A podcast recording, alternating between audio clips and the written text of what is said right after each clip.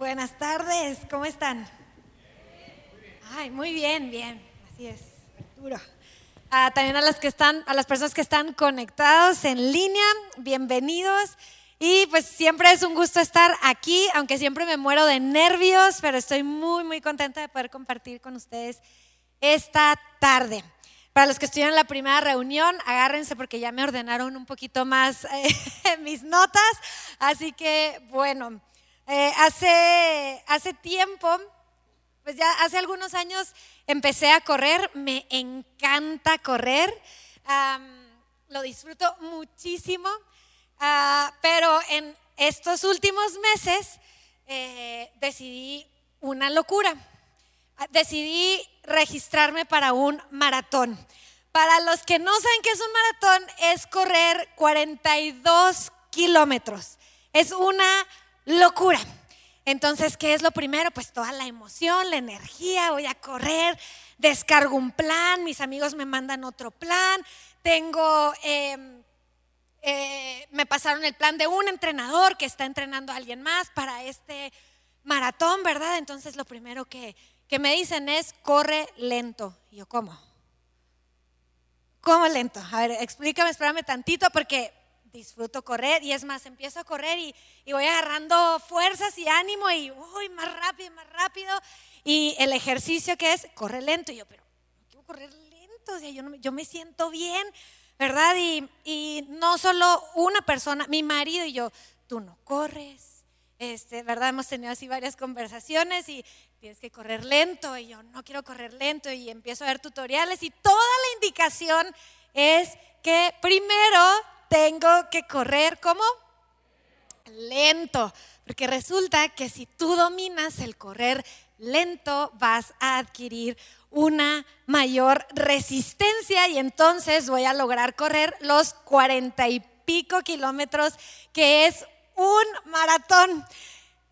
Pero pues Rebeca, eh, que no es paciente, que no le gusta lo lento, le gusta lo rápido, pues ahí va corriendo y, y luego aparte, claro, vas viendo que otros amigos van corriendo más rápido que tú. Claro que tú también puedes. Si ellos pueden, tú también puedes. Que no se te cierre el mundo, diría un amigo.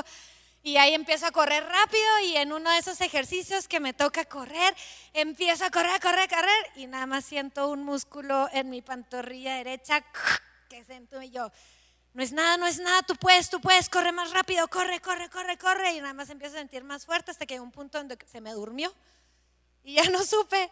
Y al día siguiente, téngale, voy a fisioterapia y me dicen, usted lo que trae es un desgarre por una sobrecarga, por correr rápido y no correr lento y ahora tengo toda una pausa de casi tres semanas de no correr. Así que Rebeca, estoy aprendiendo mi lección. Pero ¿a qué voy con esto? Es que en nuestra vida cotidiana no nos gusta las pausas. ¿A quién le gustan las pausas? No nos gustan. Tenemos estas pausas donde se, hace la pausa y, y sientes que, que te estás quedando atrás, ¿sí o no? te detienes y sientes que no estás avanzando y que todos están avanzando y tú no, así me siento ahorita, todos los que, todos están avanzando, todos están entrenando, todos están agarrando mayor fuerza y yo no, porque estoy en esta pausa. Y la Biblia nos habla de una pequeña palabra, se la quieren aprender, quizá la has escuchado o la has visto y no sabes qué significa. Hay una pequeña palabra que es utilizada al final de los párrafos en varios de los salmos y es la palabra Selah. ¿La puedes decir en voz alta? Selah. Y muy interesante esta palabra Selah. En su interpretación más común se refiere a una pausa musical o a una pausa en la música para indicarle a los músicos o a los cantores que tomen un tiempo de reflexión sobre lo que acaban de cantar. Y, me pregunto si nosotros hiciéramos estas pausas en medio de, de, las canciones, ahorita que estábamos cantando, para reflexionar en lo que estamos cantando. ¿Cuántas veces, verdad? Cantamos canciones que están increíbles, pero nos envolvemos en la música sin realmente reflexionar en el peso y la profundidad de lo que estamos cantando, ¿verdad que sí? Entonces yo te quiero hablar el día de hoy de este Selah en nuestra vida diaria, de esta pausa necesaria. Si tú tomas apuntes, puedes ponerle de título a esta enseñanza, Selah, una pausa necesaria. Y como decíamos ahorita, la realidad es que le tenemos miedo a las pausas o nos desesperan las pausas. Pensamos que nos vamos a estancar, que vamos a dejar de avanzar. Y peor aún, ¿verdad? El tiempo en el que vivimos, donde todo es por clic, o sea, lo quiero ya. Me meto al celular y ya. Eh, ya no es de microondas, en microondas tienes que esperar y ya es bien desesperante estar esperando un minuto para que se calienten las cosas. Como quisiéramos que nada más le picáramos así un segundo y ya estuvieran las cosas. No nos gusta esperar. y el mundo, como no le gusta esperar, te va a llenar de entretenimiento o activismo, ¿verdad? Y, y hacer pausas nos desesperan. Hacer un silencio nos intimida. Y entonces preferimos el entretenimiento, preferimos no aburrirnos, preferimos actividad. Y, a veces se nota más en la gente que es extrovertida o hiperactiva. Yo me puedo, eh, yo me puedo identificar un poco más ahí, ¿no? Me cuesta más esta pausa, esta quietud. Entonces quieres estar en actividad, quieres estar en acción. Y si te detienen, es como, espérame, pierdes hasta cierto punto una identidad y, y empiezas a llenarte de actividades, te puedes volver adicto a las actividades y pueden ser buenas, pero se vuelven vacías y sin propósito. Y hacemos o empezamos a hacer la vida en automático.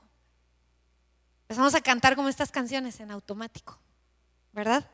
sin comprender que hay un Dios que llena los espacios, que llena los vacíos y nos está hablando y susurrando a nuestros oídos.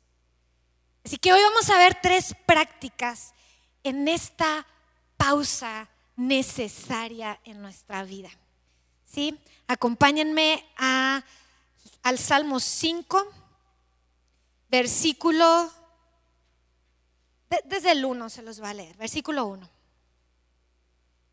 Y me voy a enfocar en el versículo 3 para que si lo quieres ahí subrayar. Me encanta tomar apuntes y si te enseño mi Biblia está llena de, rayones. Eh, versículo 1 dice, escucha, oh Señor, mis palabras. ¿Cuántas veces te has sentido así? Que, que oras y clamas a Dios y dices, escucha Señor mis palabras. Considera mi gemir. Está atento a la voz de mi clamor.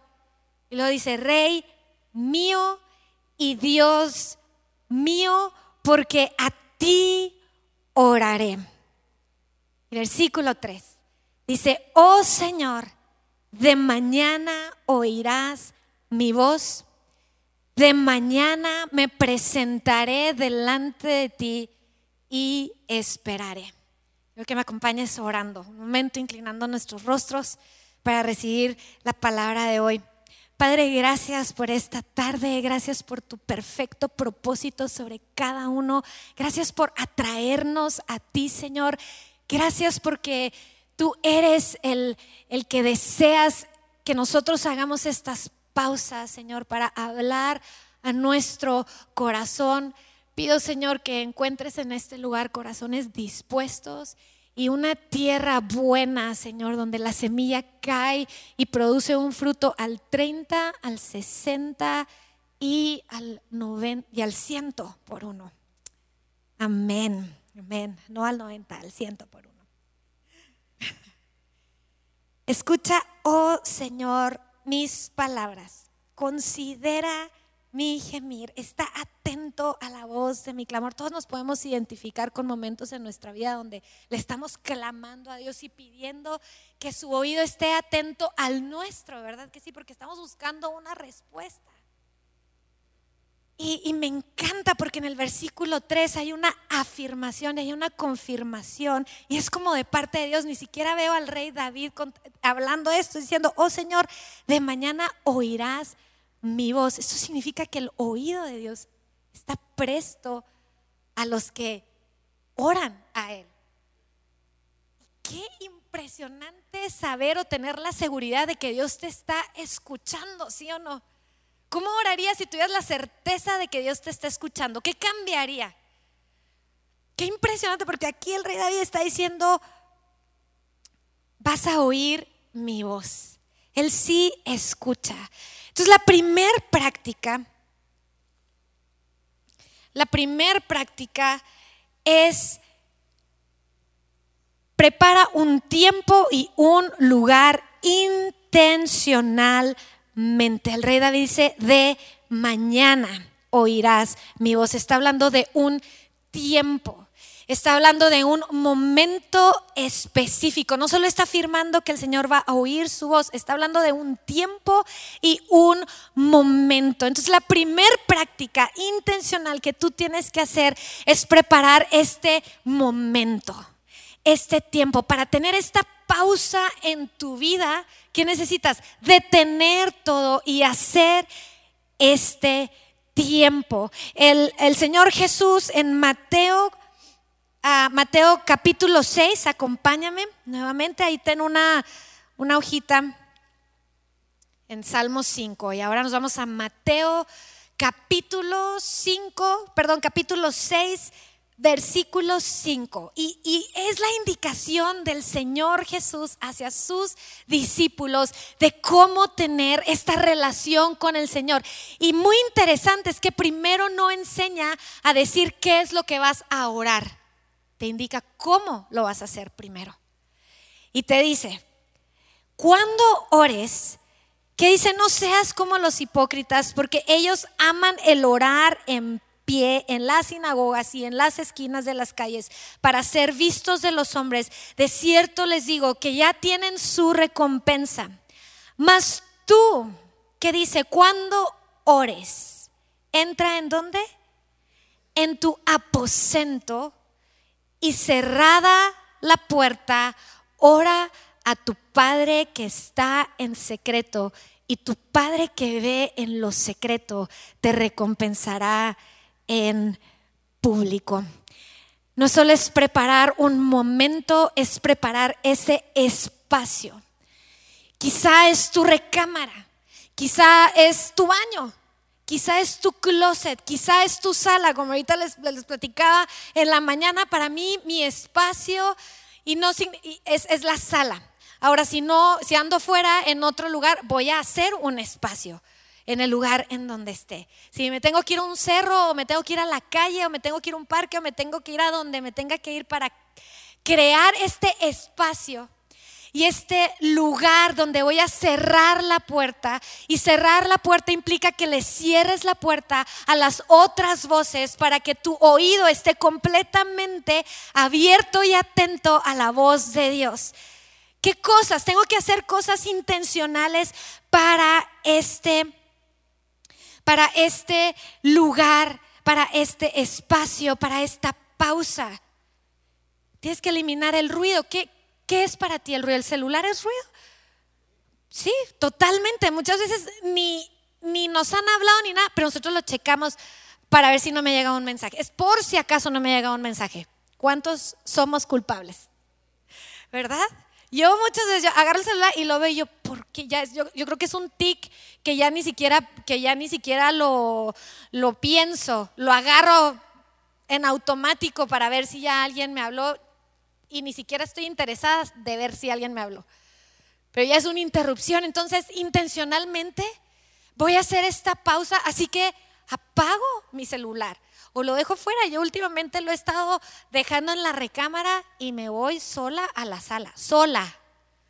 Porque este espacio necesitas ir solo. Necesitas ir sola. Y lo vemos en la vida de Jesús. Un ejemplo, te voy a mencionar simplemente dos versículos en... Ah, Marcos 1:35 dice, levantándose muy de mañana, otra vez, un tiempo. Cuando todavía estaba oscuro, yo creo que sería ahorita 4 de la mañana, 5 de la mañana, dice que salió y se fue a un lugar que a un lugar desierto, a un lugar solitario. Un lugar desierto no significa nada más el desierto tal cual como el hábitat, es el, es el lugar solitario y dice, y ahí oraba. Pero no nos gusta estar en esta soledad. Nos cuesta estar en esta soledad. Y el Señor está diciendo, está poniendo el ejemplo muy de mañana, un tiempo, se va a un lugar, a un espacio, y dice, solo y ahí oraba. Lucas 5, versículo 16 dice, pero con frecuencia, está hablando de Jesús, pero con frecuencia, ¿qué quiere decir? Hay algo que ya es un hábito, es, un, es, algo que está constantemente sucediendo. Con frecuencia, que dice, Él se retiraba a lugares otra vez que desiertos y oraba. Él se retiraba a lugares solitarios y oraba con frecuencia.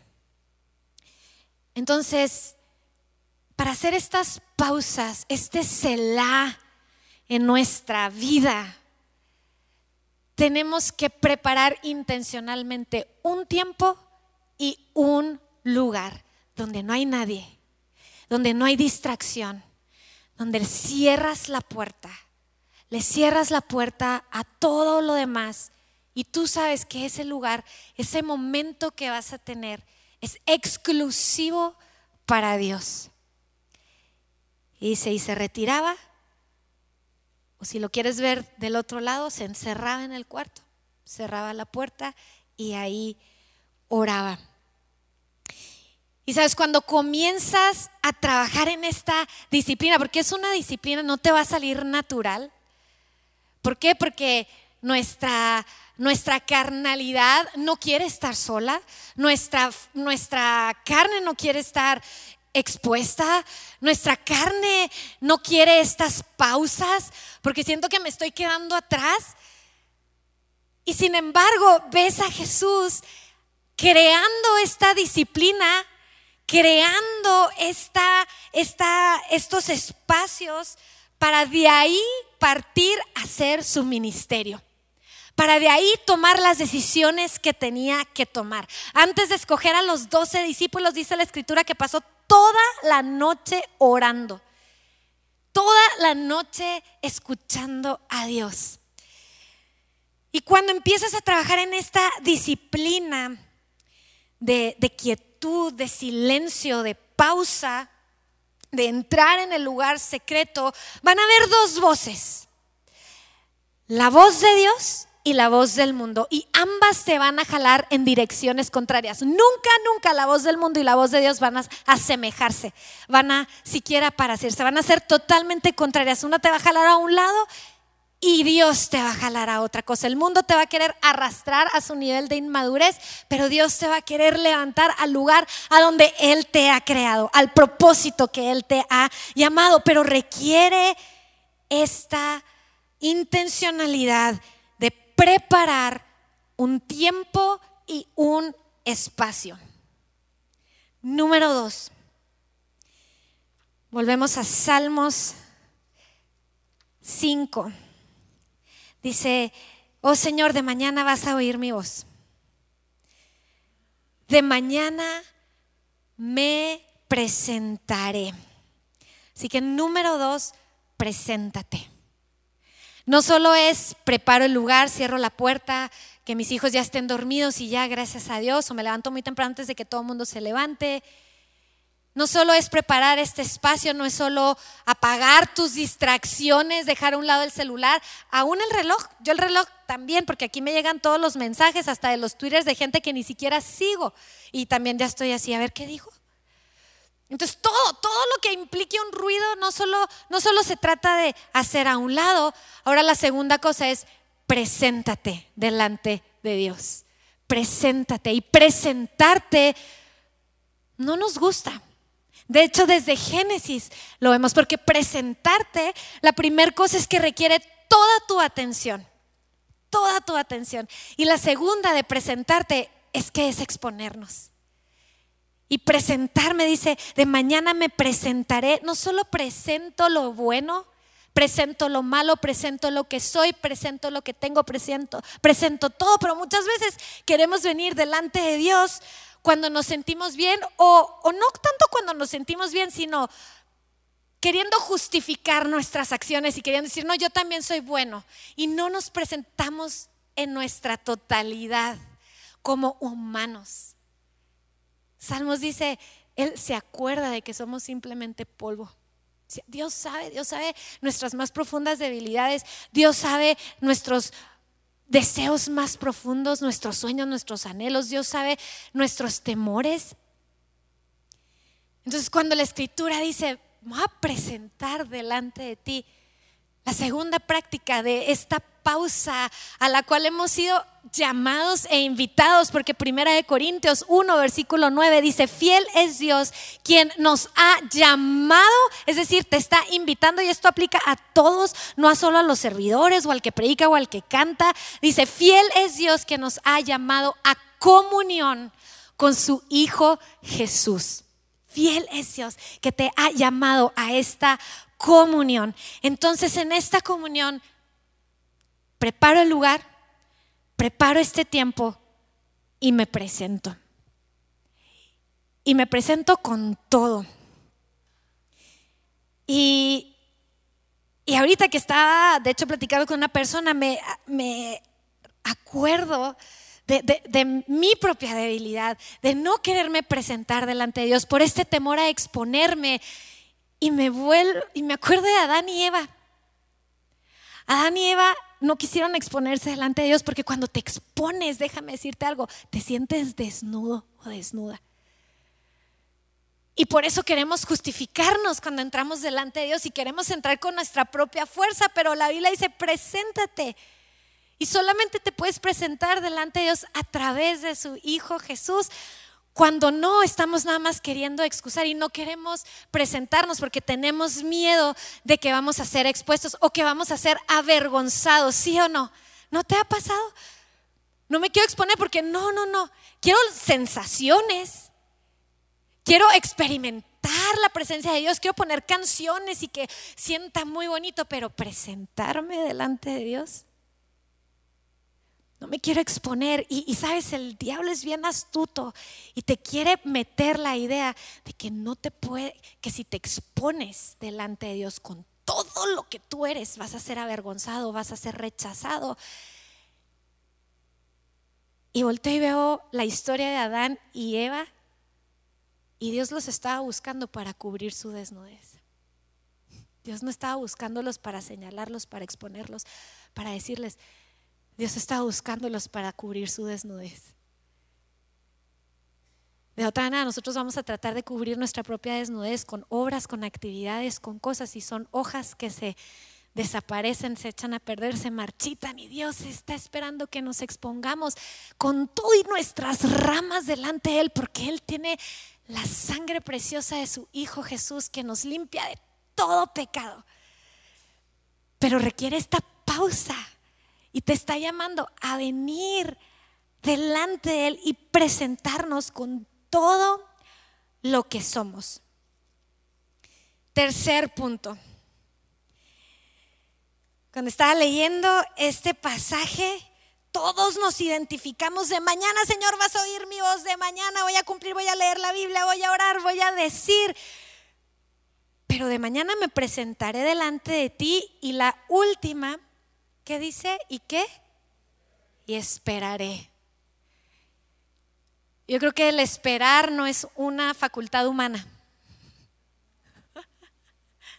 No. Queremos respuestas de Dios ya. Queremos que Él sí nos oiga, pero... Y Dios está diciendo, ¿y tú me vas a oír a mí? Porque el oído de Él sí está presto para el nuestro. Eso me, me, atraviesa mi corazón, me, me hace postrarme delante de Él.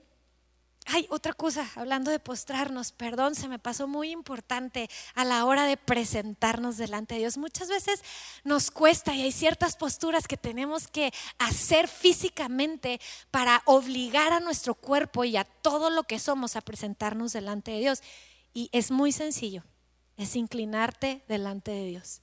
A veces queremos oír a Dios desde la comodidad de nuestra cama desde la comodidad de las sábanas hasta para arriba y acostados y aquí que Dios me hable. Y luego nos preguntamos, ¿por qué Dios no me habla? Y nos levantamos y nos rendimos y cerramos la Biblia y nos vamos y decimos, no, es que yo ni siquiera, yo, yo creo que ni siquiera tengo esta conexión con Dios, no siento que me habla, pero vamos a empezar, si, si queremos un cambio, pues vamos a empezar a hacer cosas distintas. Y tu postura física también es parte de ello. Practícalo esta semana. Quizá tienes mucho tiempo donde en tu lugar secreto, en tu casa, no te has postrado delante de Dios. Practícalo y, y ve la diferencia y prueba la diferencia. Queremos muchas respuestas de Dios, pero no queremos postrarnos ni siquiera en lo físico. Si no nos postramos en lo físico, que se ve, ¿cómo vamos a esperar postrar nuestra voluntad y nuestro corazón y todo nuestro ser interior delante de Él? Así que una práctica sencilla en tu presentación de todo tu ser delante de Dios, híncate, póstrate delante de Él. Y ahora sí ya voy al tercer punto, la espera me presento y espero. Esperar tiene que ver con esperar para oír a Dios. Pero muchas veces no queremos esperar. Yo principalmente. Ahí estoy corriendo con todo. Y Dios nos llama a esperar. Hay varios pasajes, uno de ellos Salmo 46, versículo 10 dice, estén quietos y conozcan que yo soy Dios. Y cuando el Señor, eh, cuando está, este versículo está escrito en medio de una guerra, en medio de una situación que no es favorable a estar quieto. En otras palabras, esta palabra estar quieto en este versículo dice, o sea, no te pelees guarda silencio. A veces venimos con todos estos pensamientos en nuestra cabeza, ¿verdad? Con todos estos, con toda esta exigencia hacia Dios. Y, saben que es lo más increíble que Dios nunca nos va a exigir. Él no nos exige. Él nos llama. Él nos invita.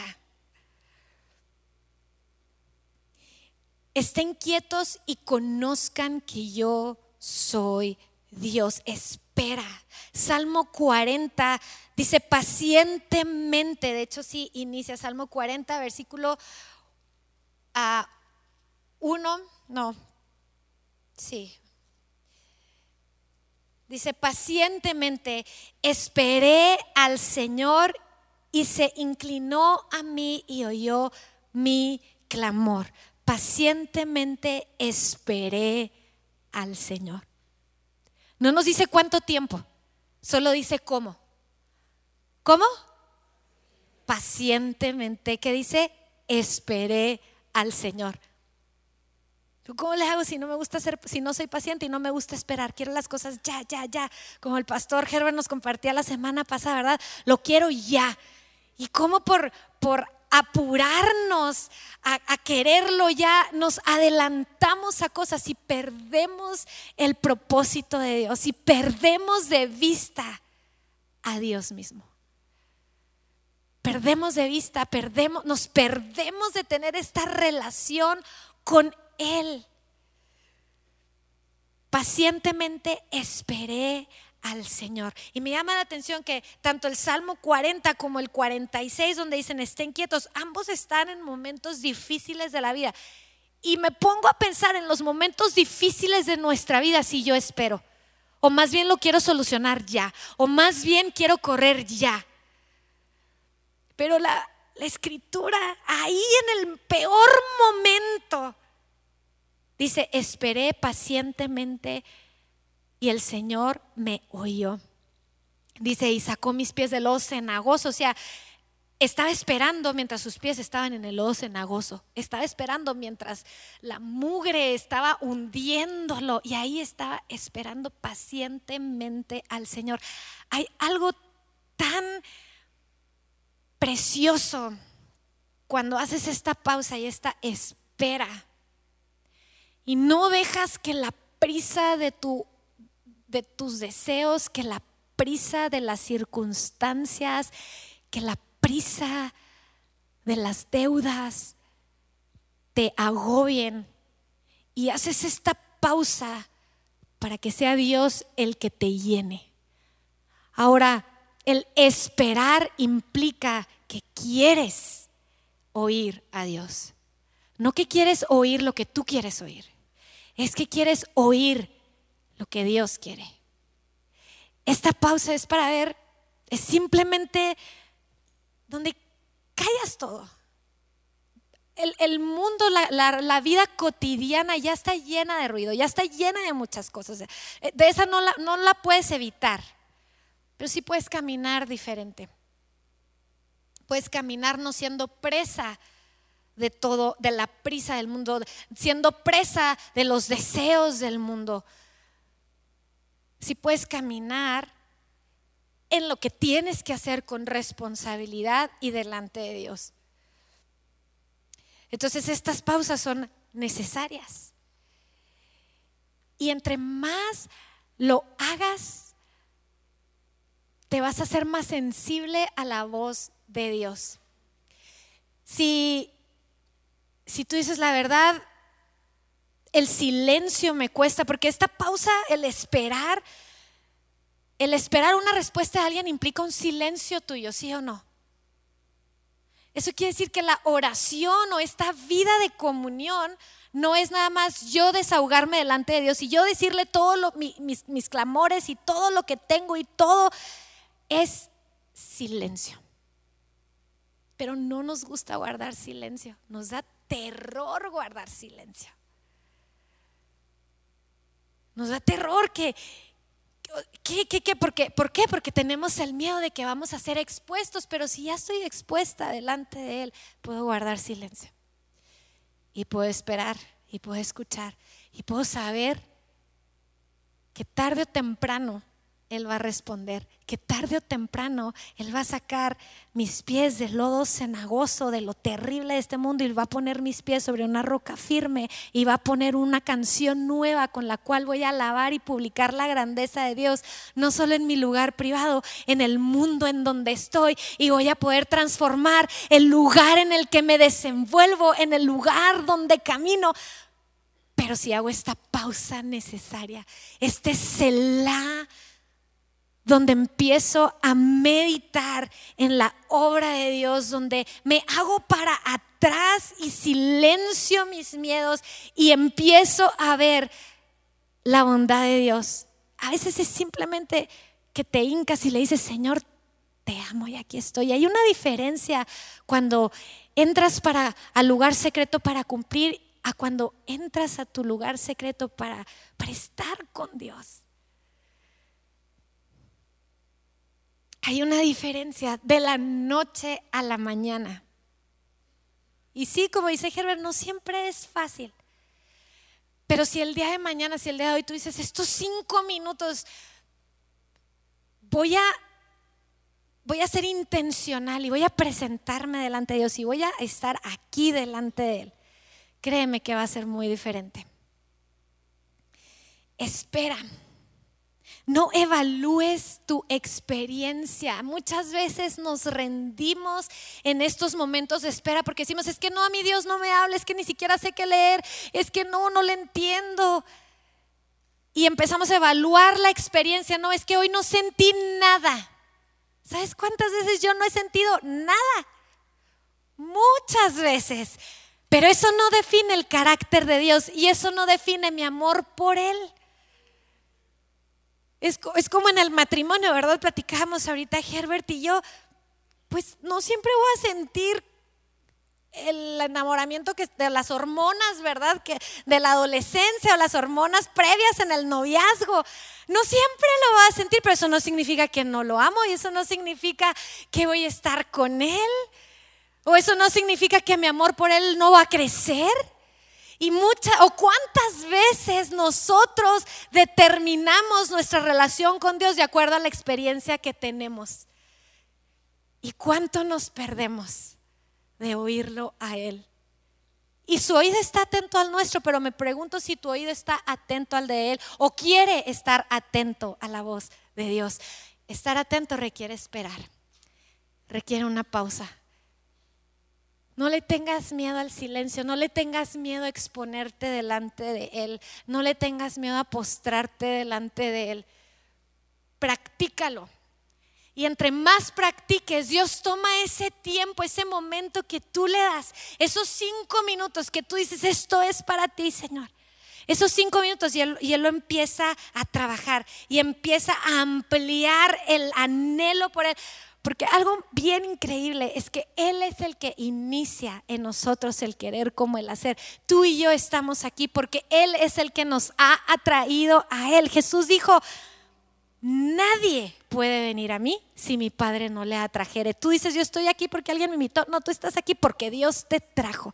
Tú estás aquí porque Dios te ha atraído. Tú estás aquí porque Dios ha iniciado una obra que tú ni siquiera te has dado cuenta y déjame decirte, apenas es el inicio. Tú estás aquí porque hay alguien que ha iniciado una obra. En cada uno de ustedes ha iniciado una obra y él dijo, no solo la inicié, la voy a perfeccionar y la voy a terminar. Cuando tú dices, no voy a, no voy a hacerla, no la voy a armar, crea un espacio. Crea un espacio, cierra la puerta, preséntate delante de Dios y espera. Espéralo.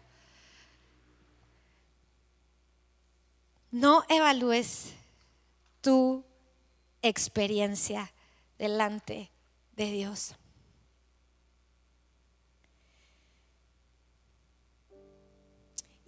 Finalmente, estas tres prácticas te van a llevar a una comunión, no solo con Jesús, te van a llevar a una comunión con los demás creyentes, con esta iglesia que te está rodeando. Comunión cuando dices, ay, voy a tener, tuve comunión con mi, con, mi grupo de conexión, la pasamos bien padre.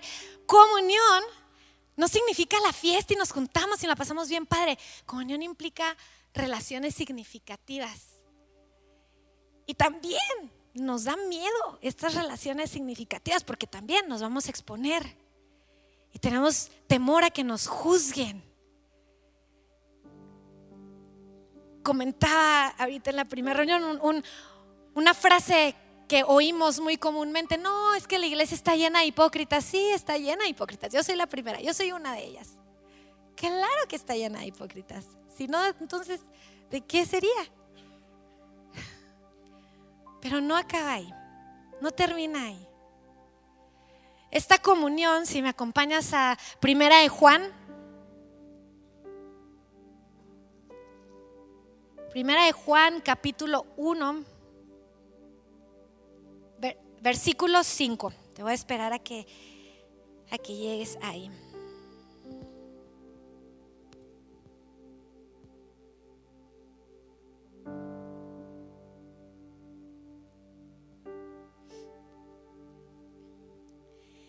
Dice, este es el mensaje que hemos oído de Él, de Jesús y se los anunciamos, que Dios es luz y que no hay ninguna tiniebla en Él, ni una sola. No hay ninguna sombra de variación, no hay ninguna tiniebla en Él. Y si decimos que tenemos comunión con Él, si decimos que apartamos este tiempo, que te hacemos este espacio donde Dios lo llena, dice, pero andamos en tinieblas, entonces mentimos y no practicamos la verdad.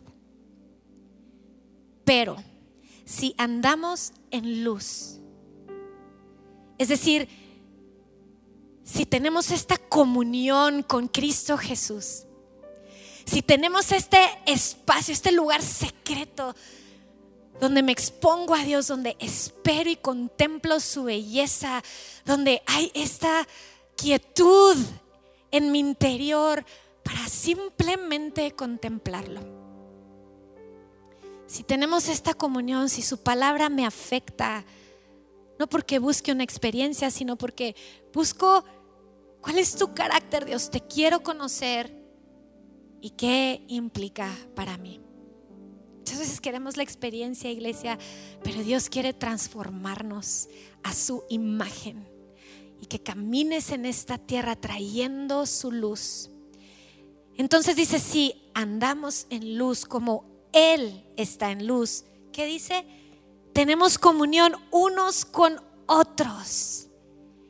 Y la sangre de Jesús, su Hijo, nos limpia de todo pecado. Hay algo tan poderoso en la comunión que tienes, en estas relaciones significativas, en esta relación con la iglesia. Y la iglesia somos las personas sentadas en este lugar. Voltea con la persona que está a tu lado, dile, tú eres la iglesia, no es este edificio.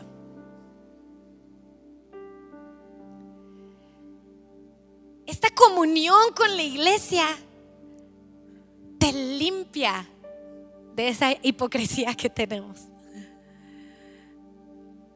de esos fracasos que tenemos en la semana. Te limpia del lodo que nos embarramos cuando caminamos por este mundo sucio. Es tan poderosa la comunión. Por eso, ¿verdad? Facilitamos con grupos conexión, facilitamos con pequeñas reuniones, porque no porque queremos que asistas, es porque queremos que encuentres un lugar donde formes relaciones, donde te, no, te, no te dé miedo, no te dé miedo exponerte. Dice, porque ahí es donde la sangre de Jesús, no es en otro lugar, es en la comunión donde la sangre de Jesús te limpia de todo pecado. La comunión es la relación de los unos con otros, es el amor, es el servicio de los unos con otros, es la apertura de tu corazón a la apertura de otro corazón. Es donde fluye el perdón, es donde aprendes a perdonar, es donde aprendes a amar, porque no somos perfectos. Y Jesús, sin embargo, escogió la iglesia para que ahí fluya su perdón. porque ahí donde donde te van a señalar, ahí vas a tener que perdonar. Ahí donde te van a juzgar, ahí vas a tener que amar y vas a tener que bendecir. Y luego va a ser viceversa. Porque yo también he juzgado. Porque yo también le he fallado a alguien. Y necesito el perdón. Y continúa, dice. Pero si decimos que no tenemos pecado. Ahora, pecado no es la acción. La acción es un fruto del pecado. El pecado es cuando haces tu voluntad. Cuando tú escoges tu voluntad por encima de la voluntad de Dios. El pecado no es que tuviste relaciones sexuales antes del matrimonio con alguien. Ese fue simplemente el fruto de que seguiste tu propio deseo y tu propia voluntad. De que te dejaste gobernar por tus deseos y tu propia voluntad. Y ahí es donde entra el pecado. Y mi amado, mi amada, el pecado te separa de Dios. Pero en la comunión es donde Jesús te limpia. Y dice, y si decimos que no tenemos pecado, ¿qué quiere decir? Que todavía tengo una voluntad muy fuerte. Si decimos que no tenemos pecado, nos engañamos a nosotros mismos y la verdad no está en nosotros. El siguiente versículo eleva el, significado de comunión para que nunca confundas el, el comunión con me la pasé bien padre en mi grupo. Es parte de, pero no es el fin. Dice versículo 9, si confesamos nuestros pecados, ¿dónde hay esta confesión? ¿Es en la comunión de dos o tres. Jesús dijo, donde hay dos o tres reunidos en mi nombre, ahí estoy yo. En la confesión con, estas dos, tres seguidores de Cristo, no con cualquier persona.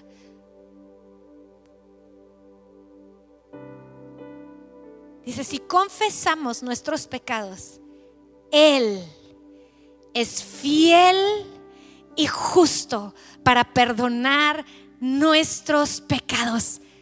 Fidelidad de Dios supera tu fracaso. La fidelidad de Dios supera el pecado más oculto, más grave que hayas cometido. La agresión más profana que hayas hecho. Jesús es más grande. Y dice, Él es fiel. Si confiesas, Él es fiel. Si confiesas, yo soy fiel. Si eres infiel, yo permanezco fiel. Si caminas y confiesas, yo soy fiel. No es que ya no la vamos a regar, no es que ya no voy a cometer un pecado. No, mi amado, vas a pecar. Vas a tropezar.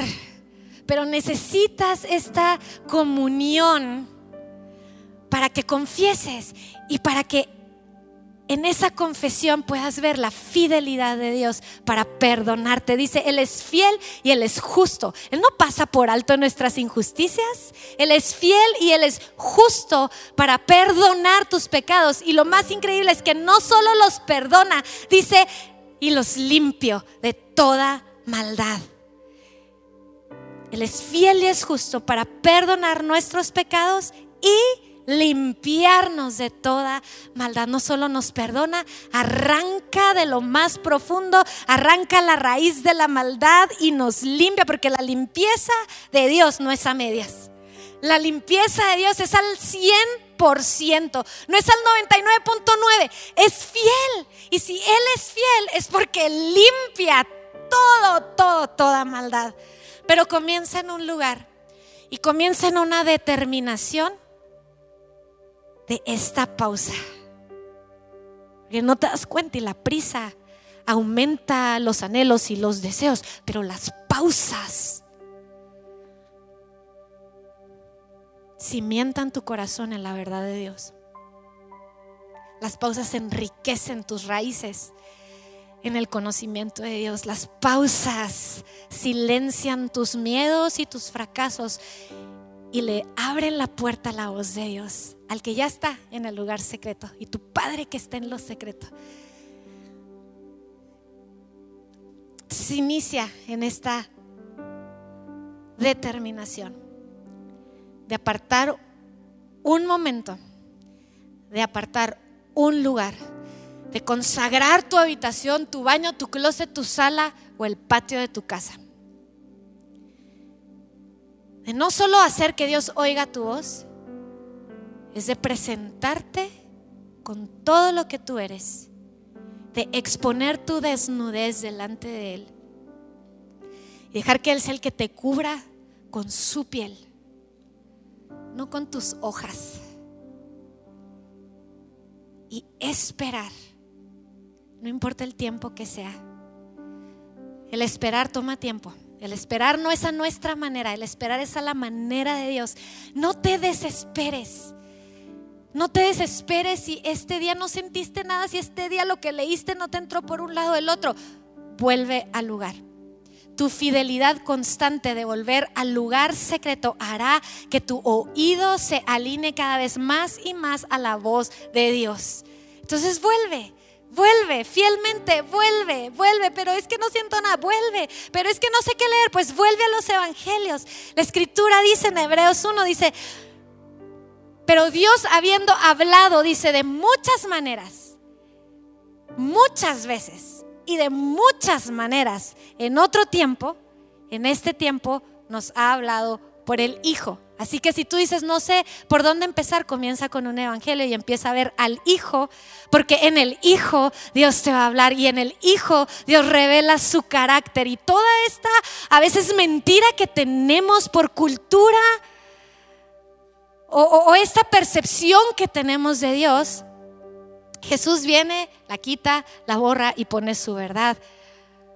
Entonces, ¿quieres oír a Dios y no sabes dónde empezar?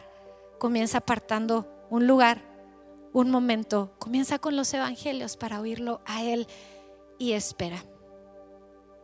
Espera. Es ejercitar esta espera. Voy a volver a correr y tengo que correr lento. No voy a correr rápido. Lo mismo es, vas a entrar al lugar secreto, espera. No corras, no te apresures. No te apresures a decir Dios no me habló cuando estaba a punto de revelarte algo en el siguiente versículo. No le eches la culpa a Él. Espera. Ámalo. Preséntate delante de Él.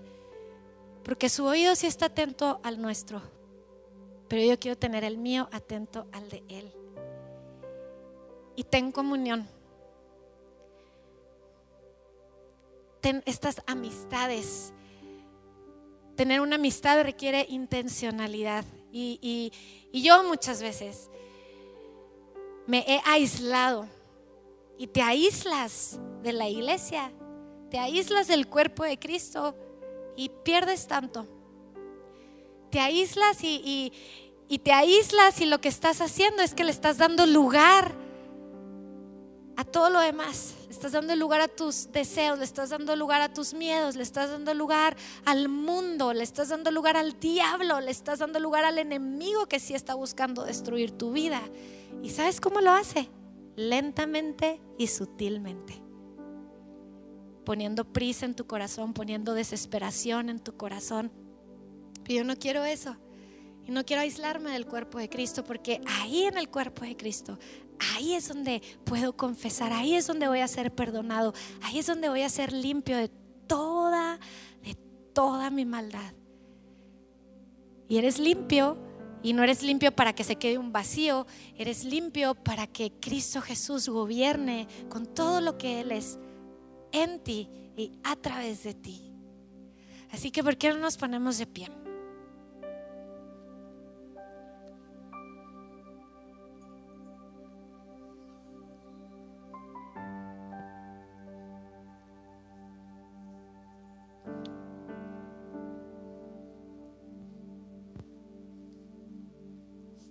Y quisiera cerrar este tiempo presentándonos delante de Dios. Y aunque estamos juntos, ahí tú en tu lugar, el oído de Dios ya está. Pero yo quiero invitarte a guardar silencio, a esperar y a presentarte delante de Dios ahorita. Padre, Aquí estamos, Señor.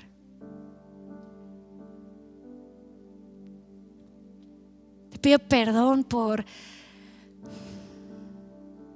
ni siquiera hacer el tiempo, ni siquiera tener un lugar. Pero aquí estoy, Señor.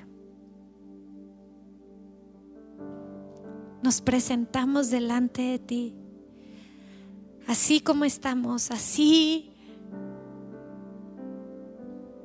con mis enojos, con mis miedos, con mis fracasos, con mis anhelos, con, con mis alegrías, con todo lo que soy, con lo que me hace feliz y con lo que me hace enojar, con lo que me frustra, con la ansiedad por lograr, con la desesperación por saber.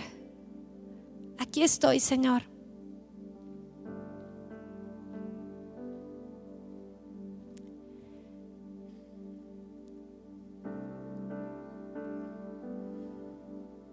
Espíritu Santo, pido que venga sobre cada uno, Señor.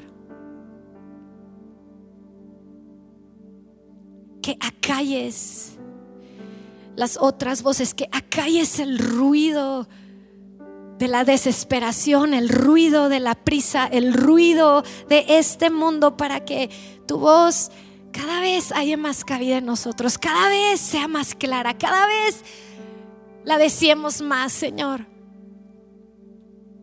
Oh, cuán hermoso eres que, que tenemos tu oído atento, pero este día, Señor, haz que nuestros oídos estén completamente atentos a ti, todo nuestro ser atento a ti, atento a tu voz, atento a lo que tú quieres, atento a quién eres, atento a ti, Señor. Quiero muchas cosas, pero antes que nada,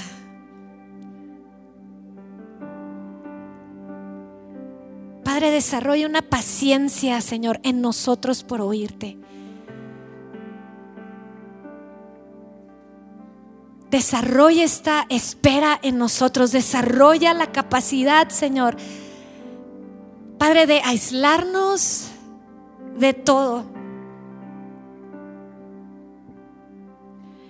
A este lugar desierto para oír, para orar, para conversar, para contemplar tu hermosura Aumenta, Señor, aumenta el deseo en cada uno de los que están aquí, Señor, por conocerte, por oírte. Aumenta, Señor, así como el rey David dijo, una cosa he demandado de ti y esta buscaré que este sea el mismo anhelo en nosotros, Señor. Tenemos tantos anhelos, tenemos tantas voces y tantos deseos, pero solo uno, solo uno, Señor, solo uno. Quieres una casa en la que puedas llegar y puedas deleitarte. Quieres una casa en la que puedas venir y estar con tu paz, Somos tuyos, Señor, somos tuyos, Jesús.